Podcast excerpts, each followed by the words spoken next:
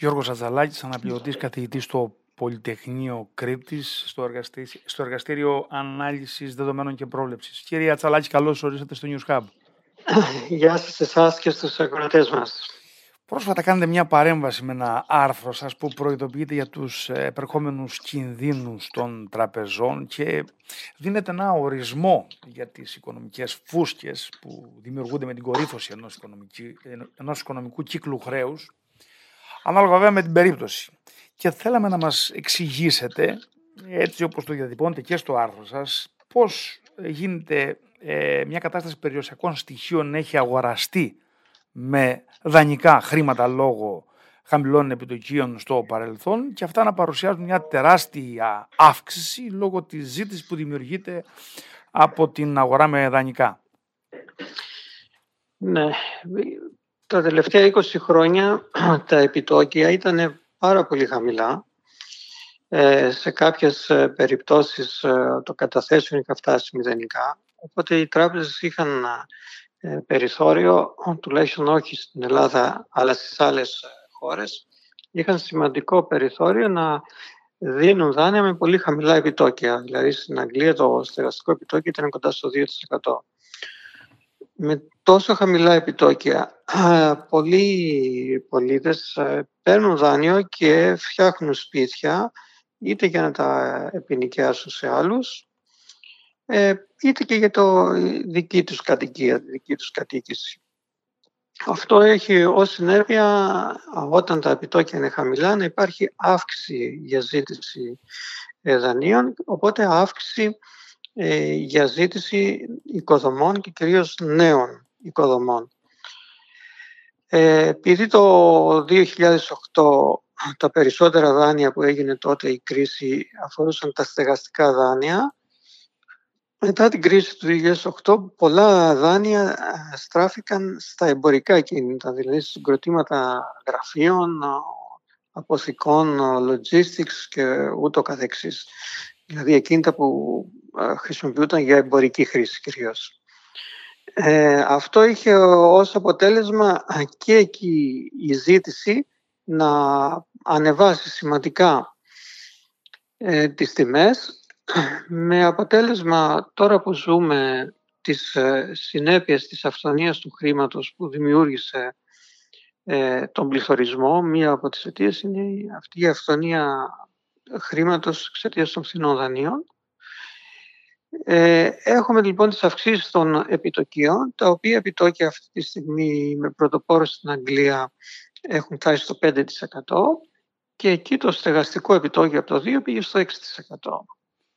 Δηλαδή οι δανειολήπτες που δεν έχουν σταθερό επιτόκιο και στην Αγγλία που μιλάμε είναι πάνω από τους μισούς και οι υπόλοιποι μισοί στην επόμενη τριετία με πενταετία ε, χάνουν την περίοδο του σταθερού επιτοκίου αυτοί λοιπόν θα αντιμετωπίσουν ένα τριπλάσιο κόστος. Θα έπρεπε δηλαδή να έχουν κάνει την επιλογή, γιατί συνήθως αυτά τα δάνεια υπάρχει και η επιλογή του κειμενόμενου επιτοκίου.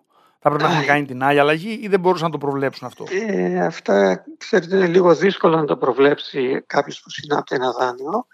Αλλά εάν οι τράπεζες θέλανε να προστατεύσουν τους δανειολήπτες τους, ε, θα έπρεπε να τους προτείνανε ανάλογα, διότι μετά από μία μακρά περίοδο με χαμηλά επιτόκια, ε, η, η, οικονομική θεωρία λέει ότι θα έρθει η στιγμή που θα δημιουργηθεί πληθωρισμός και για να αντιμετωπιστεί ο πληθωρισμός πρέπει να αυξηθούν τα επιτόκια ώστε να μειωθεί το χρήμα που κυκλοφοράει στην αγορά, μειώντας τη ζήτηση για να μειωθούν περαιτέρω και οι τιμές. Αυτό, συγγνώμη να μείνουμε λίγο στα ακίνητα, αυτό γιατί το περιγράφετε πολύ ωραία και για το τι γίνεται αυτή τη στιγμή και στην Αγγλία και στην Αμερική και μάλιστα φαίνεται και το παράδειγμα του 2008 που δημιούργησε αυτή τη μεγάλη φούσκα ακινήτων. Αυτό όμως όλο που περιγράφεται φέρνει μια δυσκολία στην αποπληρωμή των δανείων με αποτέλεσμα να περνάνε στις τράπεζες τα περιουσιακά στοιχεία.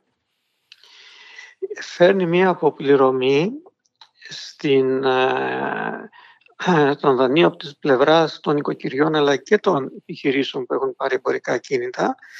Για ποιο λόγο, διότι το εισόδημά τους το διαθέσιμο ενώ έχει ήδη μειωθεί από τις αυξημένες τιμές σε όλα τα είδη και κυρίως στα τρόφιμα και στην ενέργεια έρχεται να αυξηθεί και το επιτόκιο, οπότε μειώνεται ακόμα περισσότερο το διαθέσιμο εισόδημά τους και εδώ έχει μεγάλη σημασία να πούμε ότι οι δανειολήπτες δίνουν περίπου το 1 τρίτο του εισοδήματος τους στο, στη δόση δανείου. Αλλά εκτός αυτού έχουμε και ακόμα μια σημαντική παρενέργεια την οποία πολλές φορές δεν της δίνουμε σημασία. Οι ενοικιαστές και πάλι με τα στοιχεία της Αγγλίας που αναλύουμε είναι περίπου το 30% νοικιάζουν σπίτια από ιδιοκτήτες οι οποίοι κυρίως έχουν πάρει δάνεια και τα έχουν χτίσει και με το ενίκιο τα αποπληρώνουν. Οπότε αυτοί οι ιδιοκτήτες τώρα που αυξήθηκε η δόση τους ε, αυξάνουν τα ενίκαια στους ενοικιαστές ε, και τα αυξάνουν με πολύ μεγάλους ρυθμούς. Μόνο το μήνα Μάη αυξήθηκαν 5% τα ενίκαια ε, στην Αγγλία ε, για να μπορέσουν να αποπληρώσουν ε, και αυτή τις δόσεις τους. Άρα περίπου το, τα δύο τρίτα του πληθυσμού ε, της Αγγλίας προκειμένου και θα σας πω γιατί μελετήσαμε την Αγγλία τα δύο τρίτα του πληθυσμού της Αγγλίας έχουν υποστεί ισχυρή μείωση του διαθέσιμου εισοδήματός τους και αυτό θα έχει επιπτώσεις και στον τουρισμό που μας ενδιαφέρει εμάς όπου η αγγλική αγορά είναι μια πολύ μεγάλη αγορά και είχε το μεγαλύτερο κατακεφαλήν δαπάνη μετά τους Αμερικανούς ήταν οι Άγγλοι. Και αυτό το βλέπουμε αυτή τη στιγμή και πραγματοποιείται εάν ρωτήσετε τους φορείς του τουρισμού και κυρίως την εστίαση, το rent car κτλ. Θα δούμε ότι ναι, μεν έχουμε σημαντικές αφήξεις τουριστών, ε, έχουν ε, ε, δαπανίσει ένα σημαντικό ποσοστό του προπολογισμού τους για ταξίδια στα αεροπορικά εισιτήρια και έρχονται εδώ με πολύ ελάχιστο διαθέσιμο εισόδημα οπότε θα κόψουν από την εστίαση και από, την, από το rent car ε, για να πραγματοποιήσουν τις διακοπές τους. Αυτό το βλέπουμε αυτή τη στιγμή ε, και συμβαίνει. Το είχαμε προβλέψει και το είχαμε παρουσιάσει σε ένα συνέδριο το, για τον τουρισμό τον περασμένο Οκτώβριο ε, και δυστυχώς αυτή τη στιγμή το έχουμε ως μια πραγματικότητα οι τουρίστες οι οποίοι έρχονται δαπανούν πολύ λιγότερα χρήματα ακόμα και από το 2019. Επηρεάζει και το, η αγορά των Γερμανών, επειδή μιλάτε για τουρισμό, και η αγορά των Γερμανών και των Σκανδιναβών που έχουν θερμοκρασίες τέτοιες και έχουν αύξηση στο ενεργειακό τους κόστος ε, τις επιλογές τους τις τουριστικές. Ναι, τους επηρεάζει όλους και γι' αυτό αναλύουμε τα στοιχεία της Αγγλίας, διότι όπου συμβαίνουν αυξήσεις επιτοκίων, θα συμβεί η ίδια κατάσταση, αλλά ετεροχρονισμένα, σε λίγο αργότερα χρονικά διαστήματα. Και επίσης ένα άλλο φαινόμενο το οποίο παρατηρείται είναι ότι μόλις οι δανειολήπτες που έχουν πάρει το ακίνητο για ε, να κατοικήσουν για κύρια κατοικία τους ε, ή ακόμα και οι νοικιαστές που δεν μπορούν να πληρώνουν πλέον τα αυξημένα νίκια εγκαταλείπουν τα ακίνητα οι μεν δανειολήπτες των στεγαστικών ε, προσπαθούν να τα πουλήσουν τα κίνητα για να απαλλαγούν πλέον από αυτό το χρέος διότι βλέπουν ότι δεν μπορούν να το ξεπληρώσουν. Αυτή η πώληση των ακινήτων ουσιαστικά δημιουργεί δύο πράγματα. Πρώτον, έχει μειωθεί η ζήτηση διότι ο κόσμος δεν παίρνει νέα δάνεια και έτσι αυξάνεται η προσφορά υπάρχουσών κατοικιών στην αγορά, οπότε αρχίζουν και πέφτουν και οι τιμές στα ακίνητα. Και το αρχίζει και διαφαίνεται και αυτό πλέον στην Αγγλία, όπου οι τιμές των ακινήτων ήταν πάρα πολύ υψηλές. Οπότε βλέπουμε ότι υπάρχουν μία σειρά ε, ε, καταστάσεων οι οποίες ε, μας οδηγούν σε στασιμοπληθωρισμό. Τα σημάδια του τα βλέπουμε από πέρυσι, τα έχουμε αναδείξει και φέτος και θα τα δούμε περισσότερα το 2024, διότι όλο αυτό το χρήμα το οποίο αποτραβιέται ουσιαστικά από την αγορά θα μειώσει τους τζίρους των επιχειρήσεων, θα οδηγήσει σε ύφεση και θα οδηγήσει σταδιακά και σε ανεργία.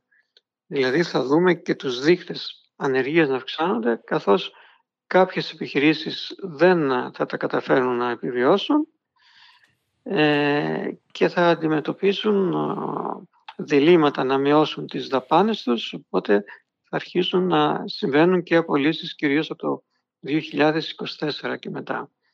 Όταν, όταν υπάρχει όμως ύφεση και στην αγορά ε, δεν κινείται χρήμα, υπάρχει και κίνδυνος στα σπίτια να τα πάρουν οι τράπεζες, έτσι δεν είναι; Ε, βεβαίως, διότι εάν δεν μπορέσει να πουληθεί ένα κίνητο στην τιμή στην οποία αυτή τη στιγμή ίσως να μην είναι μεγάλη η θασούρα για τον δανειολήπτη, σε λίγο καιρό που θα πέσουν οι τιμές δεν θα μπορούν καν να πουληθούν και σίγουρα θα πάνε στις ε, υποθήκες που έχουν εγγραφεί ε, μέσω των τραπεζών και θα κατασχεθούν ε, όπως συμβαίνει σε αυτές τις περιπτώσεις.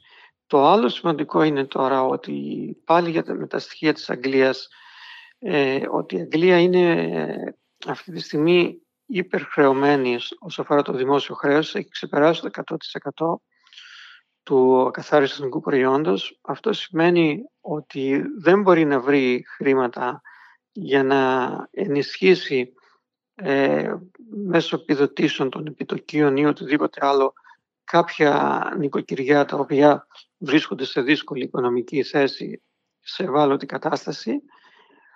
Και αυτό είναι η άλλη σημαντική παρενέργεια ε, που φέρνουν ο πληθωρισμός και η μεγάλη αύξηση των επιτοκίων είναι ότι οι κυβερνήσεις πλέον δεν έχουν το φθηνό χρήμα που είχαν στο παρελθόν που όποτε παρουσιαζόταν ένα πρόβλημα, είτε αυτό ήταν κορονοϊός, ε, είτε ήταν ενεργειακή κρίση, ε, έπαιρναν χρήματα και επιδοτούσαν τους λογαριασμούς. Ε, αυτό τώρα δεν μπορούν να το κάνουν, διότι με επιτόκια 5 και 6% το κόστος του χρήματος είναι απαγορευτικό. Οπότε θα έχουν λιγότερα διαθέσιμα χρήματα οι κυβερνήσεις για να ασκούν την κυβερνητική τους πολιτική και αν τύχει κάποιο έκτακτο γεγονός όπως αυτά που είδαμε τα προηγούμενα χρόνια ε, θα είναι πάρα πολύ δύσκολο να αντιμετωπιστεί. Οπότε δηλαδή η παρέμβαση του κράτους θα είναι δύσκολη λόγω της έλλειψης των χρημάτων. Ναι. Οδεύοντας ε, προς το κλείσιμο, θέλω να μας ε, πείτε έτσι κάτι συγκεντρωτικό για την κουβέντα που κάνουμε τώρα. Αύξηση επιτοκίων ίσον ακριβό κόστος χρήματος, αλλά αποτέλεσμα έχουμε πάγωμα του πληθωρισμού. Το ακριβό κόστος χρήματος όμως έχει να κάνει και με το πάγωμα των επενδύσεων και με τη μείωση της κατανάλωσης, έτσι, όπως το περιγράφετε.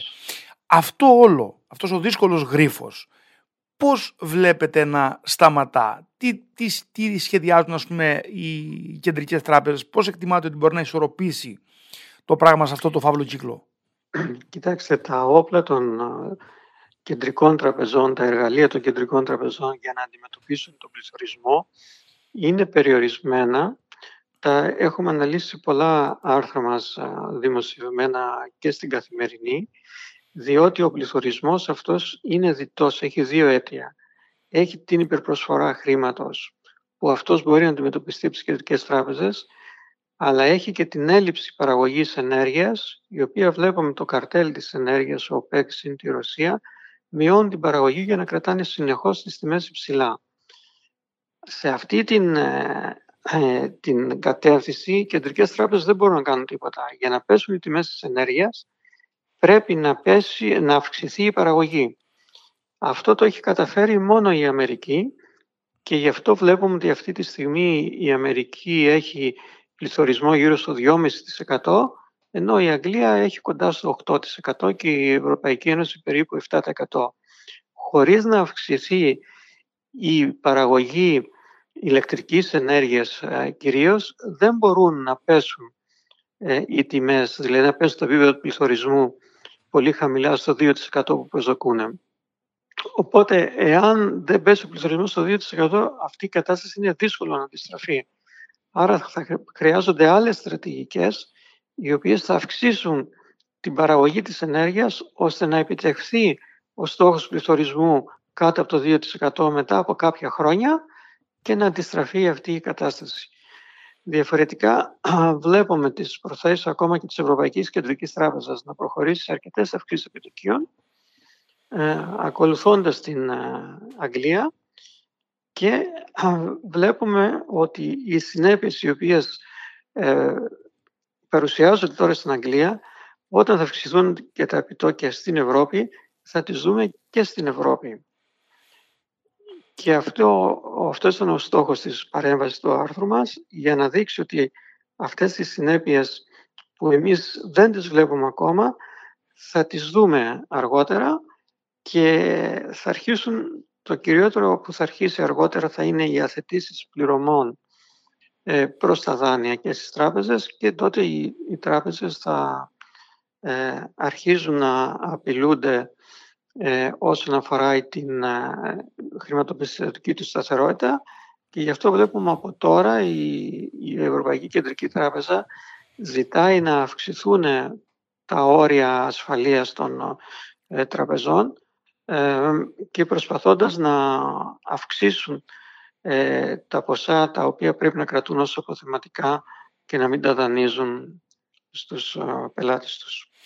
Μάλιστα πάντως και μια, την τελευταία επίσκεψη, επειδή θίξα το θέμα της ενέργειας, μου ήρθε στη μνήμη η τελευταία προσπάθεια που έγινε με την επίσκεψη Biden στη Σαουδική Αραβία για να αυξήσει την παραγωγή και έτσι να μειωθούν οι τιμές. Όμως ε, υπάκουσε περισσότερο ο ΠΕΚ ε, στα προτάγματα της Ρωσίας και έτσι δεν έγινε. Οπότε δεν είχαμε ναι, έχουν κοινά συμφέροντα και δεν τους ε, ενδιαφέρει να μειωθεί η, η τιμή της ε, ενέργειας, διότι αυτές οι χώρες ε, ε, και όχι μόνο αυτές και πολλές άλλες στηρίζονται αποκλειστικά και μόνο στην ενέργεια. Δεν έχουν αναπτύξει νέες τεχνολογίες, ερευνητικά κέντρα, δεν έχουν διεθνή trademark, διεθνή σήματα. οπότε θα επιδιώξουν αυτές οι χώρες να αποσπάσουν όσο το δυνατόν περισσότερα κέρδη και για όσο χρόνο μπορούν, διότι στο μέλλον αναμένεται η παραγωγή ενέργειας από το fusion, από την πυρηνική σύνδεξη, ε, το οποίο θα εμφανιστεί περίπου το 2040 και όταν αυτό θα συμβεί, πολλά χρόνια νωρίτερα, οι τιμές στα παραδοσιακά καύσιμα, στο πετρέλαιο, άνθρακα κτλ. Ε, θα καταρρεύσουν διότι όλοι θα τρέξουν να εξορίξουν τα αποθέματά τους, μπας και καταφέρουν και πάρουν ό,τι μπορέσουν να πάρουν μέχρι τότε και αυτό θα δημιουργήσει μια υπερπροσφορά. Εδώ είναι σημαντικό να πούμε ότι η Αμερική εδώ και 15 χρόνια εξορίσει τα αποθέματά της ενώ πριν τα κράταγε ως στρατηγικά αποθέματα και έκανε μεγάλες εισαγωγές. Τώρα έχει γίνει και ο μεγαλύτερος εξαγωγές αερίου παγκοσμίως. Μάλιστα.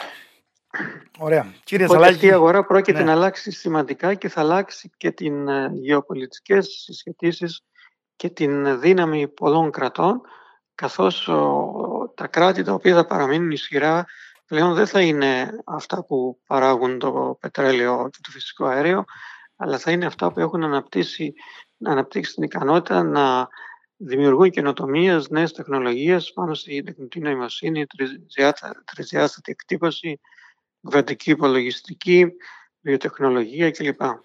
Θα έχουμε δηλαδή την κατάρρευση αυτοκρατοριών και την ανάδυση νέων. Φεύγουν οι βασιλιάδες της πρώτης ύλης και μπαίνουν οι βασιλιάδες με τις νέες τεχνολογίες.